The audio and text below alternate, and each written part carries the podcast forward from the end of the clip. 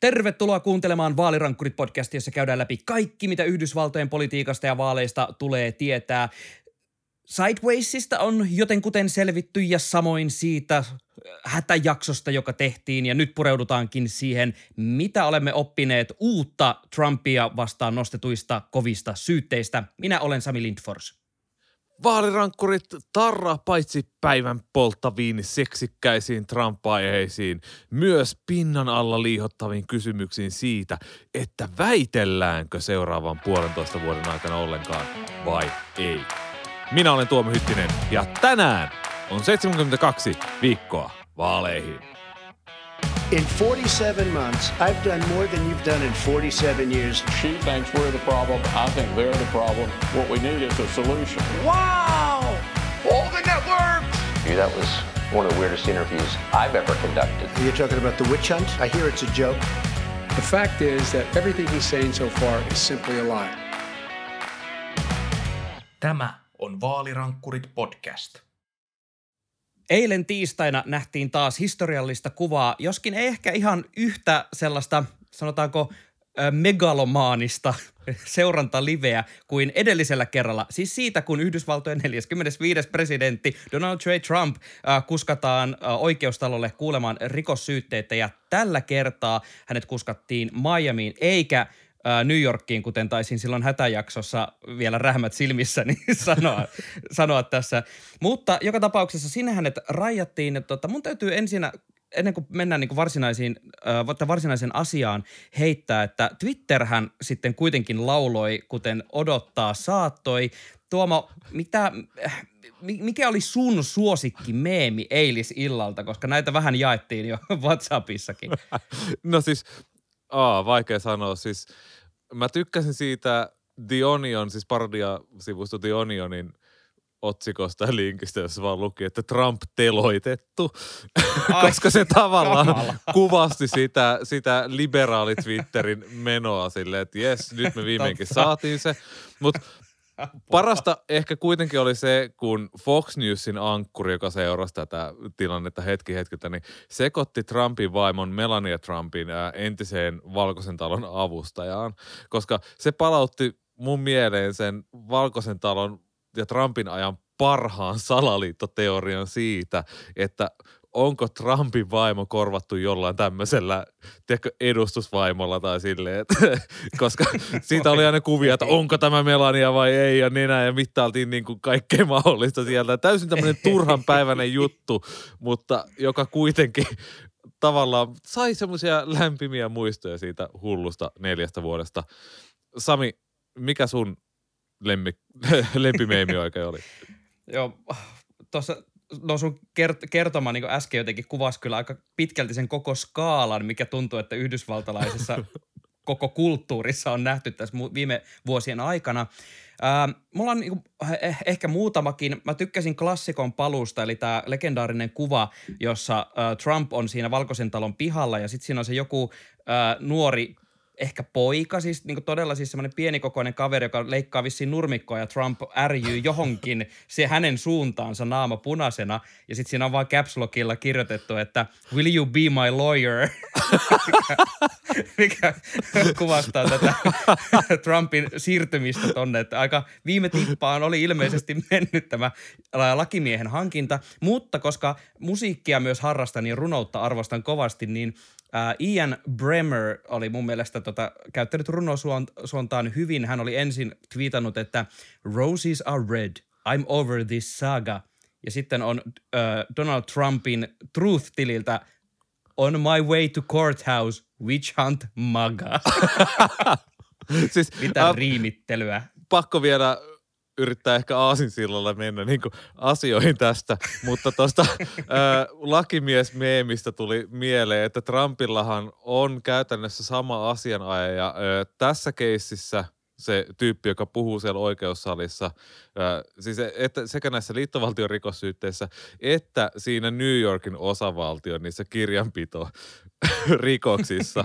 Et siinä on yhdellä tyypillä ihan sikana kaikkea lautasella, kun miettii, että normaalisti Amerikassa tämmöisiä syytteitä hoitelee semmoinen 46 Oxfordista ja Yaleista oikeustieteen tutkinnot saanut tiimi. Jota kuinkin, ja sitten äh, Washington Postin sillä TikTok-äijällä oli mun mielestä aivan loistava videosketsi, joka linkataan meidän Twitter-tilille myös sitten, kun tämä jakso on julki, löydätte sen sitten sieltä äh, ja, jaksojaon alta se oli musta jotenkin, se kuvasi täydellisesti, että minkälainen tämä Donald Trumpin lento kohti Floridaa oli. Mutta nyt kun ollaan päästy meemeistä lähemmäksi asiaa, niin hivuttaudutaan sitten kokonaan siitä asiaovesta sisään. Eli nyt me ollaan saatu ää, lisää tietoa siitä, että mistä kaikesta Donald Trumpia vastaan on nostettu syytteitä, joten lähdetään puimaan läpi, mitä me tiedetään nyt – Joo, siis kaikkia näitä syytekohtia sitten on ö, 37, mutta niin kuin hätäjaksossa sanottiin, niin ö, näitä syytteitä nostettiin tavallaan seitsemän lainkohdan rikkomisesta. Eli 31 syytekohtaa liittyy tähän Espionage Actiin, tähän vakoilulain rikkomiseen, ja lisäksi kuusi muuta syytettä on tullut sitten oikeuden estämisestä, väärästä valasta, todisteiden hävittämisestä, kaikesta tämmöisestä. Käsittääkseni näistä jokaisesta syytekohdasta voidaan Trump tuomita erikseen – kymmenen vuoden vankeuteen kustakin. Eli käytännössä Trumpia uhkaa tässä niin kuin 400 vuoden vankeus. Siis ei tämmöinen kunnon amerikkalainen meininki. Ja Trumphan ei ole siis ainut, joka näistä kaikista syytekohdista on syytettynä, vaan myös hänen avustajansa tämmöinen, onko hän entinen merijalkaväen sotilas, tämmöinen aika riskinoloinen kaveri, joka hänelle kokista tarjoilee ja kaikkea muutakin hanttihommia tekee, niin Walt Nauta on asetettu syytteeseen näistä samoista asioista. Hän ei ole vielä tosi vastannut näihin syytteisiin oikeastaan, vaan hän sai lykkäystä siihen, että hän sitten lähempänä juhannusta niihin vastailee, mutta tota, hän, hän on kuitenkin sitten siellä esimiehensä kanssa äh, oikeutta kuulemassa jossain vaiheessa. Suuri paljastus, mikä näistä syytepapereista, jotka Jack Smith julkaisi tuossa viikonlopun aikana, oli se, että hänen koko nimensä on ilmeisesti Walteen nauta. Ja musta tuntuu, että se niin jotenkin vaan lisäsi jotenkin tätä mystiikkaa herran ympärillä. Ei mennä siihen, vaan mennään kohta lähemmäksi sitä ää, koko pakettia, minkä tämä Smith tosiaan julkaisi. Mutta ennen kuin mennään siihen, niin pakko ää, kysästä tämmöinen tiivistys siitä, että miten Donald Trump reagoi nyt tähän uuteen saagaan, tämän, kun hän marssi kohti Miamin oikeustaloa? No tietenkin silleen niin kuin kuka tahansa amerikkalainen, eli hän pysytteli omissa oloissa, meni lakitiiminsä, oli vitsi vitsi. Oikeasti Trump meni siis tämmöisen, ku, tämmöisen kuubalaisen kahvilaan ottamaan selfieitä floridalaisten kanssa siellä. Että hän tarjosi vissiin safkat kaikille siellä tai jotain muuta ja media seurasi sitä, kun Trump meni sinne ottamaan selfieitä ja taputtelemaan ihmisiä. Ja Tämä tavallaan kuvastaa sitä, että – Donald Trump ei todellakaan aio alistua näiden syytteiden alla, hän, vaan hän on selkeästi päättänyt siitä, että kampanjointi jatkuu samalla tavalla kuin aiemminkin. Et, joo, syytteitä tulee, hän kävi siinä oikeastaan, mutta olisi ehkä muutenkin mennyt tänne kahvilaan tapaamaan äänestäjiä ja kaikkea muuta. Ja siis tämä Walt Nauta oli siellä Trumpin rinnalla ja vaan hetken ennen sitä, kun Trump oli sinne kahvilaan mennyt, niin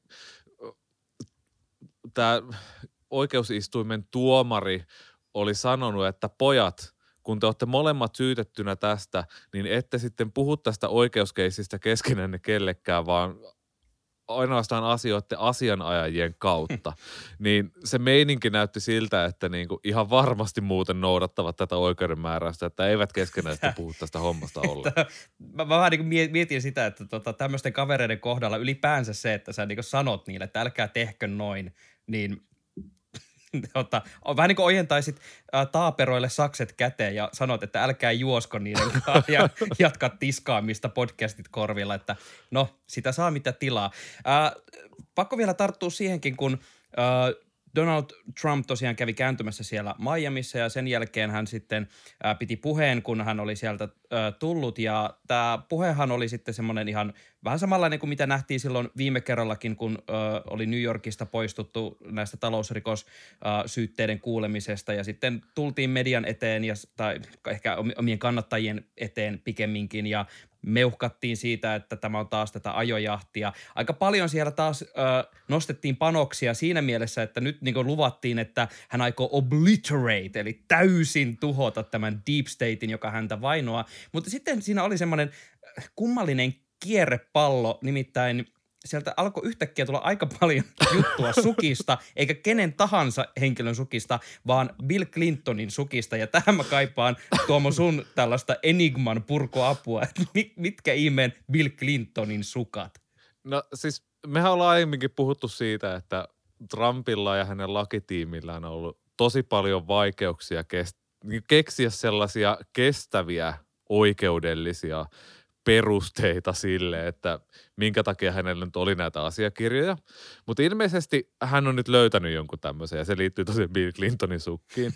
Eli kyse on ö, tämmöisestä 13 vuotta vanhasta oikeustapauksesta, jossa tämmöinen konservatiivinen Judicial Watch-järjestö yritti pyytää kuultavaksi nauhoja, joita presidentti Bill Clinton oli nauhoittanut erään historioitsijan haastattelussa silloin virkakautensa aikana – ja Clinton säilytti siis näitä nauhoja sukissaan, siitä tämä nimi, että semmoisia, mm-hmm. pikkukasetteja, sä varmaan musamiehenä tiedät, että miksi niitä niin kuin kutsutaan, mutta sellaisia, kaikki varmaan nähnyt jossain vanhoissa Olko ne nyt näin. tapes?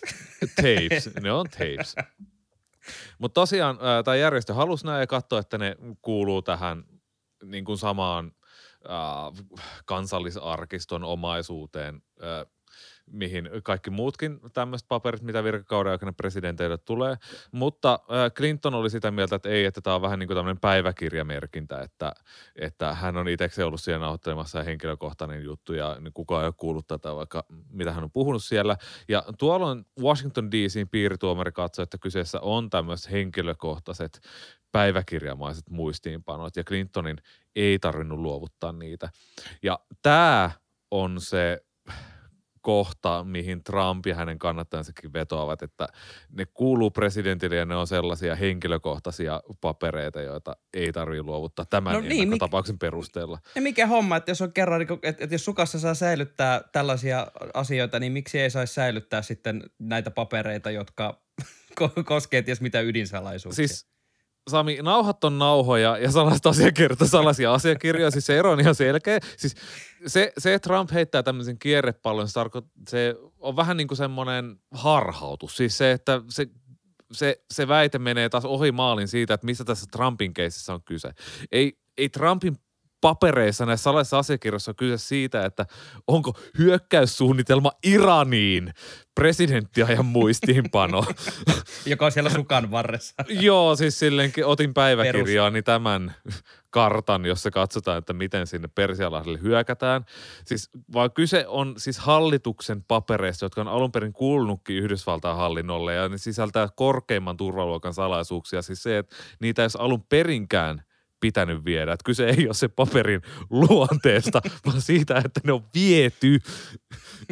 Ja myöskin, että niitä on sitten sillä oikein pitelemällä pidelty sitten siellä no, omassa sukanvarressa ja vähän kaikkialla.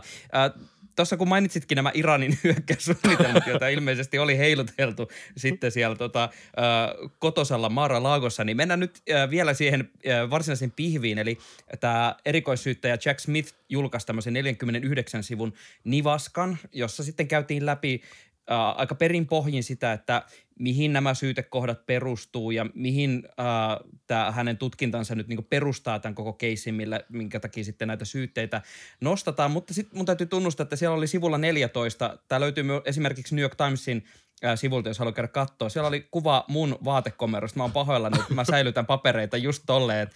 Siellä on kaikki laatikot ihan auki ja paperit levällään. Sori, ja tänne ei pitänyt mennä kyllä Jack Smithille ollenkaan. Ei vaan. Just, että et, niissä kuvissa on oikeasti ihan siis silleen, ne on ihan holtitonta katsottavaa välillä, että miten niitä papereita on pidetty, kun ne sisältää just jotain hyökkäyssuunnitelmia Iraniin ja kaiken näköistä henkilötiedustelua, signaalitiedustelua, mitä niissä kaikissa oli. Ähm, näistä tosiaan selvii koko aika vaan jotenkin uskomattomimpia asioita ja neitä on ollut to, ihan kaikkialla levällään, niin tota, mä en voi niinku oikeastaan voi sanoa muuta kuin, että tämä on niinku aivan parha, parasta vessalukemista, mitä kuvitella saattaa. Niin siis, siis yhdessä kuvassa näkyy, että miten ne on, ne asiakirjat on levähtänyt silleen lattialle ihan kuin meikäläisen vintissä. Siis tyyli, ja sitten niistä on vielä otettu kuva, joka on päätynyt tähän nivaskaan, ja se on säilytetty se kuva jossain. Siis siitä kuvasta on poistettu arkaluonteista tietoa. Siellä näkyy niin kuin semmoinen Five Eyes-yhteisön, eli Yhdysvaltojen, Britannian, Australian, Uuden-Seelannin ja Kanadan ää, tiedusteluyhteisön leimoja. Että ne leimat näkyy Herra siellä, jesta. sisältö on otettu pois. Mutta se kuva on ollut jonkun puhelimessa ties kuinka pitkään. Siis ei herra jumala.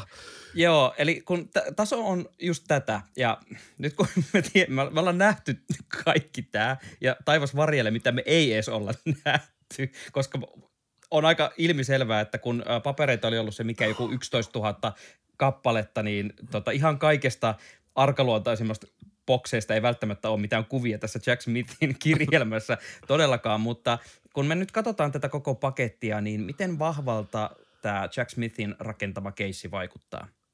No siis erittäin vahvalta. Yksi tärkeimmistä todisteista on nauhoite siitä, tai siitä on litterointi siinä, siinä syytepaperissa, mutta käsittääkseni syyttäjällä on sitten nauhoite, että missä Trump valittaa toimittajalle ja parille henkilökunnan jäsenelle siitä, että miten Yhdysvaltojen puolustusvaharakomentajien neuvoston komentaja Mark Milley oli väittänyt, että jossain lehtihaastattelussa Trump haluaa hyökätä Iraniin, niin Trump on sitten nappassut sieltä semmoisen salaisen asiakirjan, just tämän Iranin hyökkäyssuunnitelman ja heiluttanut sitä sitten toimittaja edessä siellä. Ai Samperi. Ja siis Trump sanoo, että joo, tämä todellakin todistaa, että olen oikeassa, paitsi että asiakirja on erittäin salainen. Ja sitten myöhemmässä samassa keskustelussa Trump sanoo, että joo, presidenttinä olisin voinut julkistaa tämän asiakirjan, mutta tämä on edelleen salainen. Ja Ai, sitten ai. avustaja sanoo siihen, että this is a problem.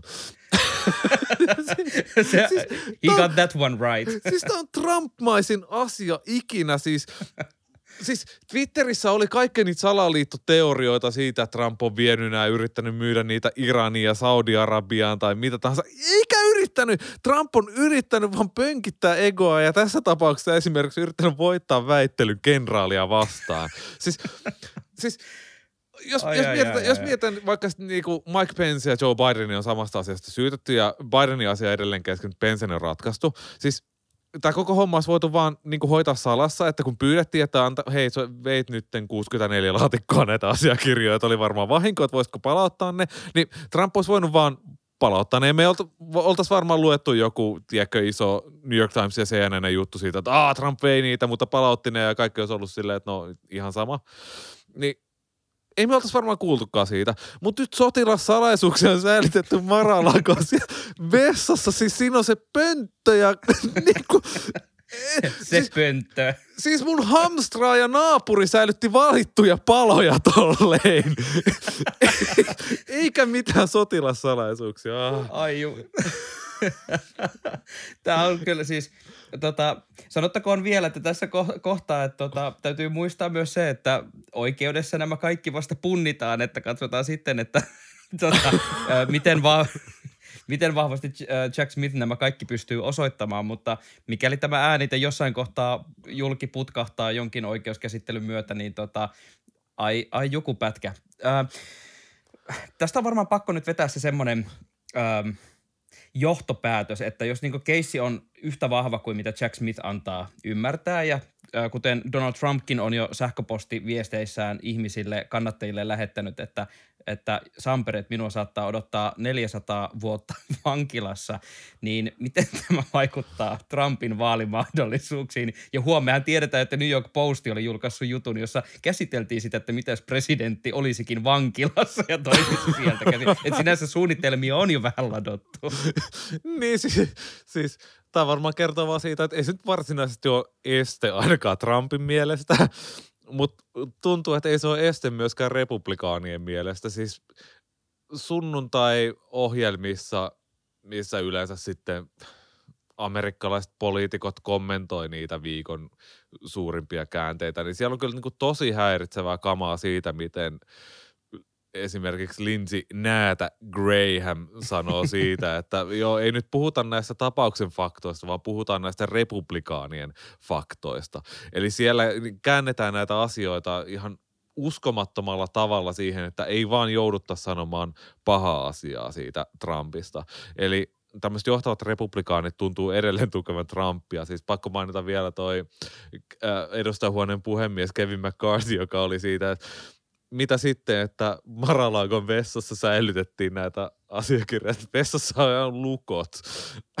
ne vaan huomioida sitä, että ne vessan lukot on sisäpuolelta. Mutta joo, siis anyway. Ei mennä siihen. Mutta mut, mut semmon, semmoinen asia mulle tuli tässä mieleen, kun mä kuuntelin sen uh, New Jerseyssä Bedministerissä sitä Trumpin pitämää puhetta, kun hän puhui siis tosi paljon itsestään. Ja se oli vähän semmoista samanlaista puhetta kuin mitä hän puhui silloin uh, välivaalien alla siitä, että miten häntä oli huijattu ja miten häntä kohtaan oli tehty vääryyksiä presidentinvaalissa 2020. Niin kun se, sen jälkeen Trumpin kannatus dippas ja se New York Timesin Rana-podcastin mukaan johtuu jonkin verran ainakin siitä, että, että Trump ei puhunut niin maga-liikkeen puolesta. Että hän ei puhu niille ihmisille tärkeiden asioiden puolesta, vaan puhuu siitä, että miten hänelle on tehty väärättä. Että hän, hän haluaa kostaa niin omasta puolestaan. Niin se, että jos tästä tulee Trumpille liian henkilökohtaista, että hän ei, hän ei itse pääse yli tästä, vaan, vaan sanoo kannattajille, että hei, minua kohtaan on tehty väärin, että nyt, nyt kaikki yrittävät kaataa vain minut ja se jää jotenkin artikuloimatta se, että mitä hyötyä sitten äänestäjille olisi siitä, että, että tämmöinen tyyppi äänestäisi presidentiksi, niin se voisi olla semmoinen, mikä kääntää sitten ehkä magaliikkeen katseen vaikkapa Ron DeSantisiin. Mutta toisaalta sitten siinä puheessa mä en oikein tiedä, että miten ne aasinsillat toimii sille, että, että kun Trump sanoi, että katsokaa mitä he tekivät minun lakimiehilleni, meidän lakimiehillemme. Sille, se, mm. onko teillä yleisössä paljonkin näitä tyyppejä, joita on haastettu oikeuteen tällä no, tavalla? No ilmeisesti ainakaan yleisössä ei liiemmin lakimiehiä on näkynyt, koska heidän löytäminen oli tosiaan aika uh, vaivan takana. Itse asiassa uh, juuri tänään julkaistussa Daily-jaksossa kuultiin, toimittajat olivat siellä näissä mielenosoituksissa haastattelemassa näitä Trumpin kannattajia. Ja musta oli aika mielenkiintoista, että siellä kuitenkin, kun siellä oli se Trumpin se ydinporukka nyt kuitenkin, jotka ovat jaksaneet raahautua paikalle, niin siellä todettiin toimittajalle vähän jo niin kuin valmiiksi, että on mahdollista tukea Ron DeSantisia presidentiksi, koska Ron DeSantis hän voisi sitten armahtaa Donald Trumpin, että tavallaan, että se siellä ikään kuin – siinä pienessä joukossa, joka siellä oli mielenosoittamassa, niin siellä ikään kuin oli myös jo valmiina tämä tämmöinen sivuraidesuunnitelma, että Ron DeSantis voi tulla ja pelastaa. Mutta me nähdään myöhemmin joskus, että mitä tässä tapahtuu. Ja tämä rikoskeissi tosiaan sitten siellä Floridassa etenee vähitellen. Ja tota, Tuomo nosti esille mainiosti, että täällähän on tuomaroimassa Aileen Cannon niminen tuomari. Ja hänet muistetaan varsina tämmöisistä erittäin Trump-mielisistä lakitulkinnoista esimerkiksi tähän vuoden takaiseen kotietsintään liittyen. Mutta miten tämä nyt tosiaan tarkalleen lähtee nyt etenee? Miten tässä edetään? No nyt aletaan pitää näitä valmisteluistuntoja, joissa päätään valamiehistön kokoonpanosta kaikessa siitä, että miten ja missä oikeutta käydään. Siellä on ihan hirveästi asioita päätettävänä. Esimerkiksi nyt kun on kyse kuitenkin valtion salaisuuksista, salaista asiakirjoista, niin pitää päättää se, että miten – yleisölle, miten valamiehistölle, mitä, mitä heille voi ylipäänsä kertoa näistä asiakirjojen sisällöstä. Se varmaan niin käydä asiakirja asiakirjalta läpi turvallisuusviranomaisten ja syyttäjäosapuolen ja vastaajaosapuolen kanssa siitä, että miten näitä niin voidaan kuvata, koska eihän niille nyt voida sanoa, että tiedätkö, tässä nyt on tämä Iran suunnitelma ja täältä oli panssarivaunut menossa ja tuolta lentotukialus hyökkää, vaan, vaan siis siinä on ihan tämmöisiä käytännön asioita, että et, mitkä on hirvittävän monimutkaisia. Uh, 538 Politics podcastissa tämmöinen asianajaja sanoi, että tämmöisissä tyypillisissä uh, salattuja asiakirjoja koskevissa tapauksissa, niin saattaa kestää kaksi vuotta ennen kuin tämä oikeusprosessi on niin kuin käyty se ensimmäinen kierros. Ja tietysti sitten Trumpin pelikirjaan kuuluu ja on pitkään kuulunut se, että riitautetaan kaikki mahdollinen. Yritetään venyttää sitä varsinaisen oikeudenkäynnin ajan alkamiskohtaa ainakin lähelle presidentinvaaleja sen yli. Sitten voidaan miettiä sitä, että katsoako tuomari, että että tämä on nyt sen luokan merkityksellinen tapaus, että tässä on syytä toimia jotenkin ripeämmin ja kohdistaa siihen resursseja, että saataisiin hoputettua tätä, että tässä nyt edes ennen vaaleja tai esivaaleja, mutta pitkä tie tässä nyt on joka tapauksessa tulossa, että ei nyt kannata niin kuin mitään joululahjaa odottaa, että Trump sitten vankilaan joutuisi. Vaalirankkurit kaudella 14 palaa asiaan.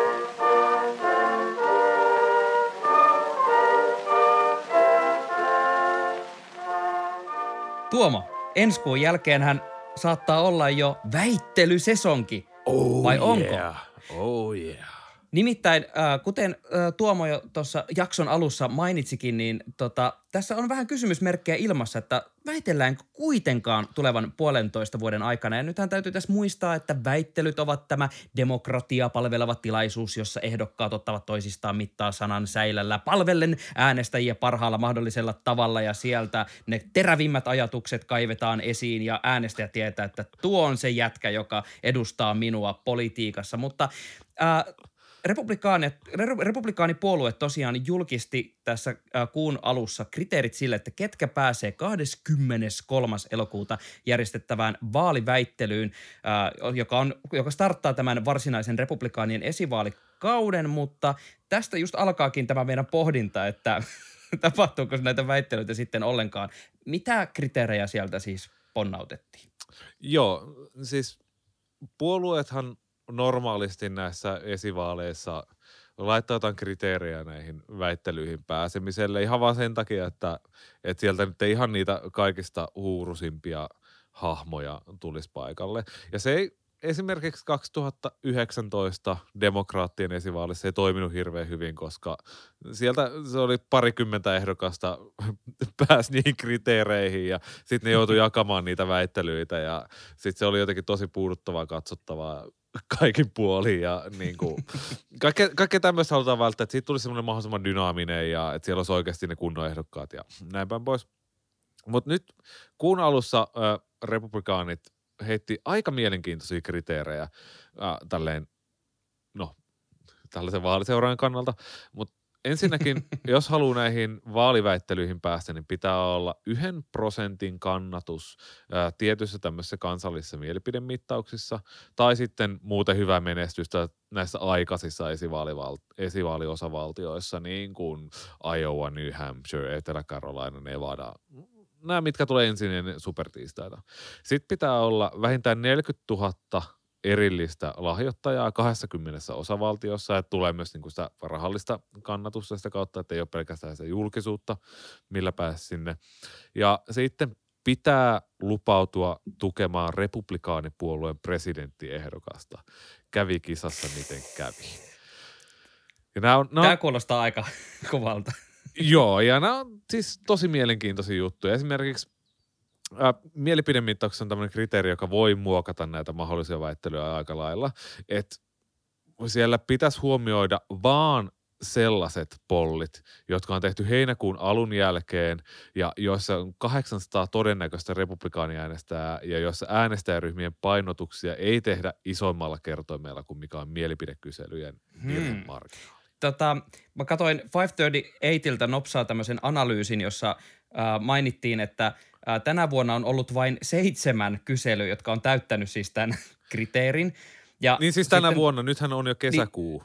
Ky- kyllä, siis koko vuonna. Ja siis te olette nähnyt varmasti, jos te äh, Twitterissä vaikka seuraatte meitä tai yleensäkään tätä äh, yhdysvaltalaista politiikkaa, niin näitähän tulee kuin sieniä sateella. Että siellä on, jos äh, seuraa esimerkiksi näitä, äh, mikä se on se tili, joka jakaa siis kaikki pollit, mitä ikinä tehdään. Niitähän Joku tulee niinku- political polls tai joku tämmöinen, niin- joo. Ni- niitä tulee siis varmaan kymmenen päivässä vähintäänkin sinne tota, tilille, niin äh, sitten kun tässä on vielä tota, kriteerinä se, että tämä niinku, ähm, aika, josta niitä aletaan varsinaisesti laskea, alkaa vasta heinäkuun alusta ja se kestää sinne elokuun puoliväliin, niin saa nähdä, saadaanko sinne tyylin yhtäkään. Hyvä, jos ehkä yksi kaksi, kolme tämmöistä kyselyä, joka täyttää tämän, että aika muutamalla mennään. Siis 538 Politics podcastissa oli, että se saattaa olla yhdestä max kolmeen mielipidemittausta, Aivan. jos, jos se tulee niin kuin normaalitahdilla. Et se on aika iso valta, mitä on annettu yhden yksittäiselle polsterille tässä aiheessa. Ja poliitikko taas nosti myös sitten näistä kriteereistä esiin, että ää, tässäkin on aika tiukka aikaraja, ää, että pitää saada se 40 000 lahjoitusta ää, 20 o- osavaltiosta ää, kans sinne elokuun puoliväliin mennessä, niin esimerkiksi Mike Pence, joka vasta nyt lähti kisaan mukaan, niin aika hopulla saa nyt tosiaan kerätä näitä lahjoituksia vähän joka paikasta. Tämä alkaa kuulostaa, ja sitten mä en edes tarviiko mun edes puuttua siihen, että sitten vielä pitää sitoutua siihen, että tukee sitä valittua ehdokkaasta, koska tämä sulkee heti todennäköisesti Donald Trumpin pois. niin siis, jos, jos tuosta Pensestä sanon vielä, että sehän, sehän tavallaan muuttaa sitä, sitä vaalidynamiikkaa tavallaan puhtaasti demokratian kannalta silleen ongelmallisesti, että sitä kampanjarahaa, mitä ehdokas on jo saanut, niin sillä pitää ruveta houkuttelemaan lisää lahjoituksia, että se tavallaan menee sitten tämmöiseen rahan keräämiseen se raha, mitä on jo kerätty ja se on silleen vähän nurinkurista.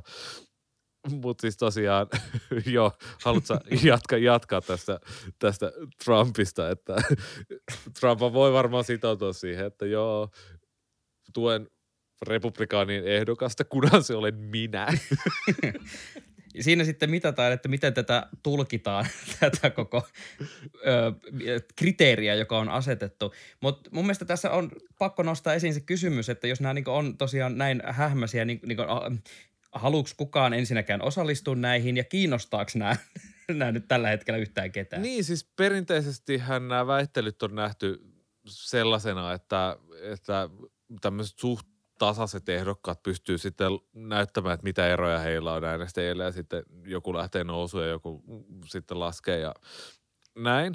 Mutta esimerkiksi Donald Trump on ollut silleen, että hei, enpä taida lähteä tähän kisaan ollenkaan, koska yli 50 prosenttia republikaaneista kannattaa mua ja seuraavana on Ron DeSantis, jonka kannatus on jotain reilu 20 pinnaa, että miksi antaisin tämmöisen platformin näille muille ehdokkaille, jotka haluaisivat vaan nostaa sitä kannatusta. Sitten on tietysti Fair sellaisia, question. sellaisia ehdokkaita kuin niinku Asa Hutchinson ja Vivek Ramaswamy ja Chris Christie ja varmaan Mike Penske, joiden ainoa tavoite on päästä bashhäämään sitä Donald Trumpia ja saada se kannatus jotenkin, jotenkin lentoon. Mutta sitten jos niitä isoja koiria siellä ei oikein ole, niin, niin tämä saattaa lässähtää tämä koko touhu. Miten tota, äh, luulisin, että tämä kiinnostaisi myös niinku TV-kanavia. Tiedetäänkö me mitään siitä, että miten tämä ikään kuin, äh, koska tämähän on myös julkisuuskysymys. Tavallaan kyllähän republikaanin niin puolueena totta kai myös niin haluaisi saada tälle niin silleen maksimaalisen näkyvyyden, että hei, republikaanipuolue best ja greatest, tulkaa katsoa meidän parhaita ehdokkaita. Joo, siis Axioshan breikkasi tuossa taas kuun, alussa, että tässä on ollut republikaaneissa isompaakin kiistaa siitä, että miten näitä väittelyitä televisioidaan. Et, ah, no, siis tämä on, on niin pikkumaista, Sami, tämä on niin pikkumaista. Siis Trump ei halua Fox Newsia, koska se tuntuu fanittavan Ron DeSantisia. Et siellähän oli Foxilla se, että ei haluta Trumpia, vaan niin kuin Ron DeSantis heittämässä Tucker Carlsonin kanssa baseballia ja kaikki tämmöisiä stuntteja. Sitten taas Ron DeSantis ei tykkää CNNstä tai MSNBCistä, jotka on sitten taas seuraavaksi suurimpia kanavia, koska ne on ilmeisesti liian liberaaleja tai jotain muuta. Ja tässä on jotain outoa tämmöistä, että kuka suostuu ja mihin ja suostuuko Trump ollenkaan ja mitä Ron DeSantis haluaa ja niin kuin, sit jos näistä jompikumpi tai molemmat jättäytyy pois sen takia, että valitaan joku väärä TV-yhtiö siihen kumppaniksi, niin voi pojat, jos siellä PBSllä on sitten Nikki Haley ja Tim Scott päätämässä jostain ihan turhasta asiasta. Mä näen jo, miten Elon Musk tarjoaa jotain Twitteriä kuitenkin tähän alustaksi. Joskin tosin siellä, jos siellä suosittiin jo Ron DeSantisia, niin tuskinpa sitten kukaan muu sinne lähtee. Eli sekin idea meni sen sileän tien se, mulla nousi tästä semmoinen muistikuva siitä, että republikaanithan rupes mouhottaa silloin 2020 tota, tämän vaaliväittelykomission, tämä, joka järjestää siis sitten, kun on myös demokraateilla presidenttiehdokas, eli joka on Joe Biden 99 prosenttisen varmasti, niin tota, tämä ei mun mielestä ehkä nyt enteille hyvä, että kun mä en ole ihan varma, että onko sitä sotakirvestä sieltä 2020 vuodesta haudattu, niin jos meininki on jo omassa porukassa tätä, niin tuleeko, niin kuin, nähdäänkö me edes, edes sitten sitä kuuluisaa ää, varsinaisten ehdokkaiden väittelyä? Joo, silloin 2020 oli se, oliko se toinen väittely – joka skipattiin tai sitä niin kuin yritettiin niitä ehtoja muuttaa sen takia, koska Donald Trumpilla on korona ja Biden on vanha kuin taivas. niin yrittiin pitää toinen pääehdokkaista hengissä tämmöisellä varotoimenpiteellä. Se ei republikaaneille sitten käynyt. Niin he sitten suuttuivat ja irtaantuivat kokonaan tästä perinteistä presidentin vaaliväittely komissiosta ja sitten jonkinlainen aselepo saatiin siihen kolmanteen väittelyyn ja pidettiin se. Mutta edelleen se tilanne on se, että, että republikaanit ää, ei halua olla siinä yhtään messissä tässä perinteisessä komissiossa, mutta jonkinnäköistä väittelyä, että haluttaisiin. Washington Postin mukaan republikaani- ja demokraattipomot, vissiin tämmöiset niin puoluehenkilöt, on tavannut ja ollut avoimia sille, että hei, joku tämmöinen uusi puolueiden yhteinen vaaliväittelysysteemi voitaisiin tehdä. Ja TV-kanavat olisi jollain tavalla siinä mukana. Mä en ymmärrä, että minkä takia se nyt ei vaan voi olla niin kuin Suomessa, että TV-kanavat järjestää sen väittelyn ja sitten ne tulee tai ei tule sinne, mutta joo, Amerikka varmaan liittyy jotenkin vaalirahoitukseen tai muuta. Mutta sitten samaan aikaan se on se presidentin vaaliväittelykomissio, joka on silleen, että no ei me tarvita republikaaneja, että me sovitaan nämä asiat suoraan näiden kampanjoiden kanssa, joten tässä nyt on ilmeisesti joku tämmöinen kaksi rinnakkaista organisaatiota, että vanha presidentinvaaliväittelykomissio on silleen, että joo, me järjestetään nämä, ja sitten ne puolueet on järjestämässä jotain uutta – Eli hmm. tavallaan jotain virityksiä tässä nyt on, mutta millä formaatilla jotain virityksiä saattaa edetä, niin ei, ei, ei kukaan tiedä. Ei, tämä on ihan mahdotonta sanoa vielä tässä vaiheessa muuta kuin, että voi olla, että ei mitään nähdä en, ensi vuonna vedetään taas. Alkaa kuulostaa hyvin pitkälti siltä. Mutta mä tota ehkä esitän vielä tämmöisenä loppukaneettina nyt tähän saman, mitä monesti vaikka nyt tässä kuluneen kevään eduskuntavaalien aikana Suomessa myös pohdittiin sitä, että mikä merkitys on vaikka vaaliväittelyillä, niin, to, tota, mik, niin mikä, mikä väli sillä on, että, että me saadaan pari gubbea sinne väittelemään? Niin, siis 538 vaalianalyytikko Nathaniel Rakic on kuuluisasti sitä mieltä, että ei näillä ole mitään väliä, että ihmiset on päättänyt jo, että mitä käy. Mutta sitten taas, jos muistellaan Samista 2020 syksyä, kun niitä väittelyjä oli ja me puhuttiin niistä paljon, niin silloinhan sanottiin, että, että väittelyissä sen saattaa hävitä se vaali, että niissä harvoin voitetaan et kyllähän se paljastaa ihmisille, että millainen se toinen ehdokas on.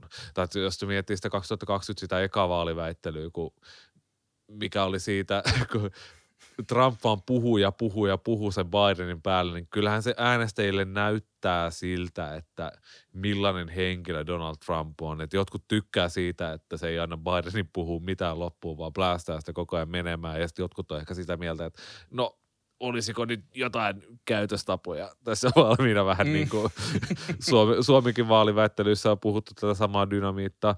Mutta siis pitää muistaa, että tähän ei ole mikään amerikkalainen iso poikkeus, jos niitä vaaliväittelyitä ei nyt pidetä.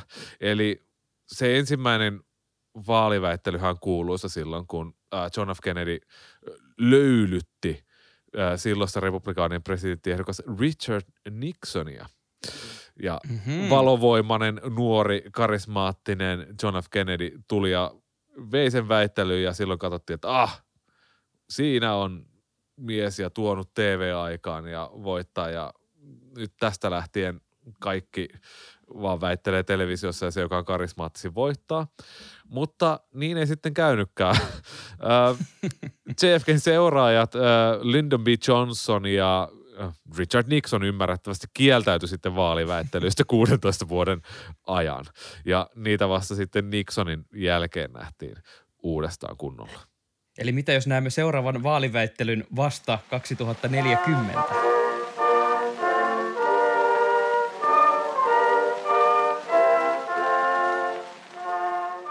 Kaiken takana on twiittiosiossa kuullaankin tällä kertaa jotain aivan muuta. Nimittäin äh, uskollinen kuuntelijamme ja fellow podcastaja ja ihan pihalla podcastin äh, Jyri tuli vastaan tuolla kuuluisessa Sidewaysissa, jonka jälkeen hätäpodiakin äh, teimme. Ja tota, äh, hän heitti pari mielenkiintoista pohdintaa ilmoille ja tota, mä jotenkin tartuin niihin, ne oli jotenkin niin silleen hienoja, että nyt meidän pitää kyllä ehdottomasti pohtia näitä.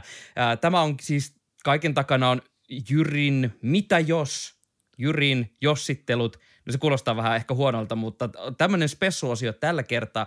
Ja tämä on vain tämmöinen kaksiosainen pohdiskelu ja ää, aloitetaan tällä ensimmäisellä Suomessakin on nyt avattu tosiaan presidenttipeli, kun vihreiden Pekka Haavisto ilmoitti lähtevänsä ehdolle tuon valitsijayhdistyksen kautta ja samaa odotetaan piakkoin myös keskustan Olli Reeniltä.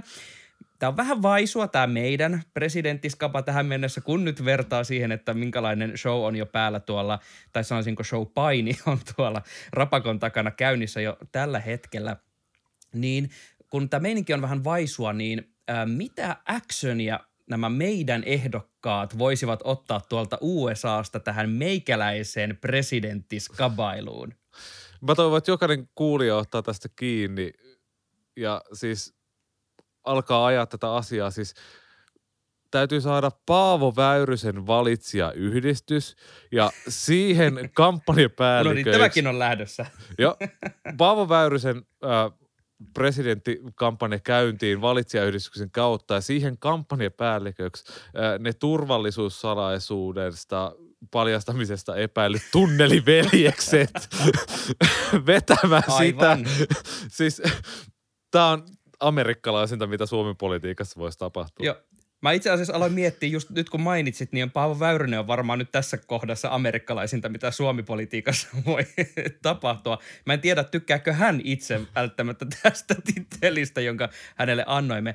Mutta sitten me mietit, mietittiin myös tätä toisinpäin, että miten taas äh, tämmöinen suomalainen vaali äh, hurmos – en mä tiedä voiko sitä hurmokseksi sanoa, mutta tämmöinen suomalainen vaalipresenssi vetoaisi Yhdysvalloissa just tällaisena aikana?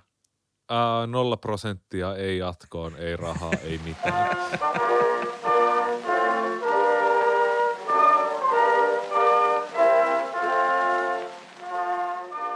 Kiitos, että kuuntelet Vaalirankkurit podcastia ja vertaistukea tämän kaiken showpainin ymmärtämiseen löytyy edelleen ainakin jossain määrin toimivasta Twitter-palvelusta. Sieltä löydät meidät at Tuomo Hytti, at Vaalirankkurit ja at Sami Lindfors. Kun uskollinen kuulija keräät Paavo Väyrysen valitsijayhdistyksen kannattajakortteja siellä keskisuomalaisilla ja pohjoispohjanmaalaisilla toreilla ja samalla kerrot heille siitä, että miten tätä tunnelisotaa käydään siellä. Mä en oikein ymmärrä Sami, että miten sitä En mä käy ihan varma, että miten se toimii. Anyway, muista sujauttaa aina sekaan, että kyllä siellä tunnelisodissakin varmaan vaalirankkureita kuunnellaan. Ja tässä on tämmöinen podcast, jota voi sitten myös työmatkalla ihan, ihan kun sitä tunnelisotaa suunnittelet. Työmatkoille ja tunnelisotiin, Vaalirankkurit podcast. Vaalirankkurit palaa tässä parin viikon päästä, ellei tässä nyt jotain hätäistä tapahdu välissä. Nyt Moin Moin.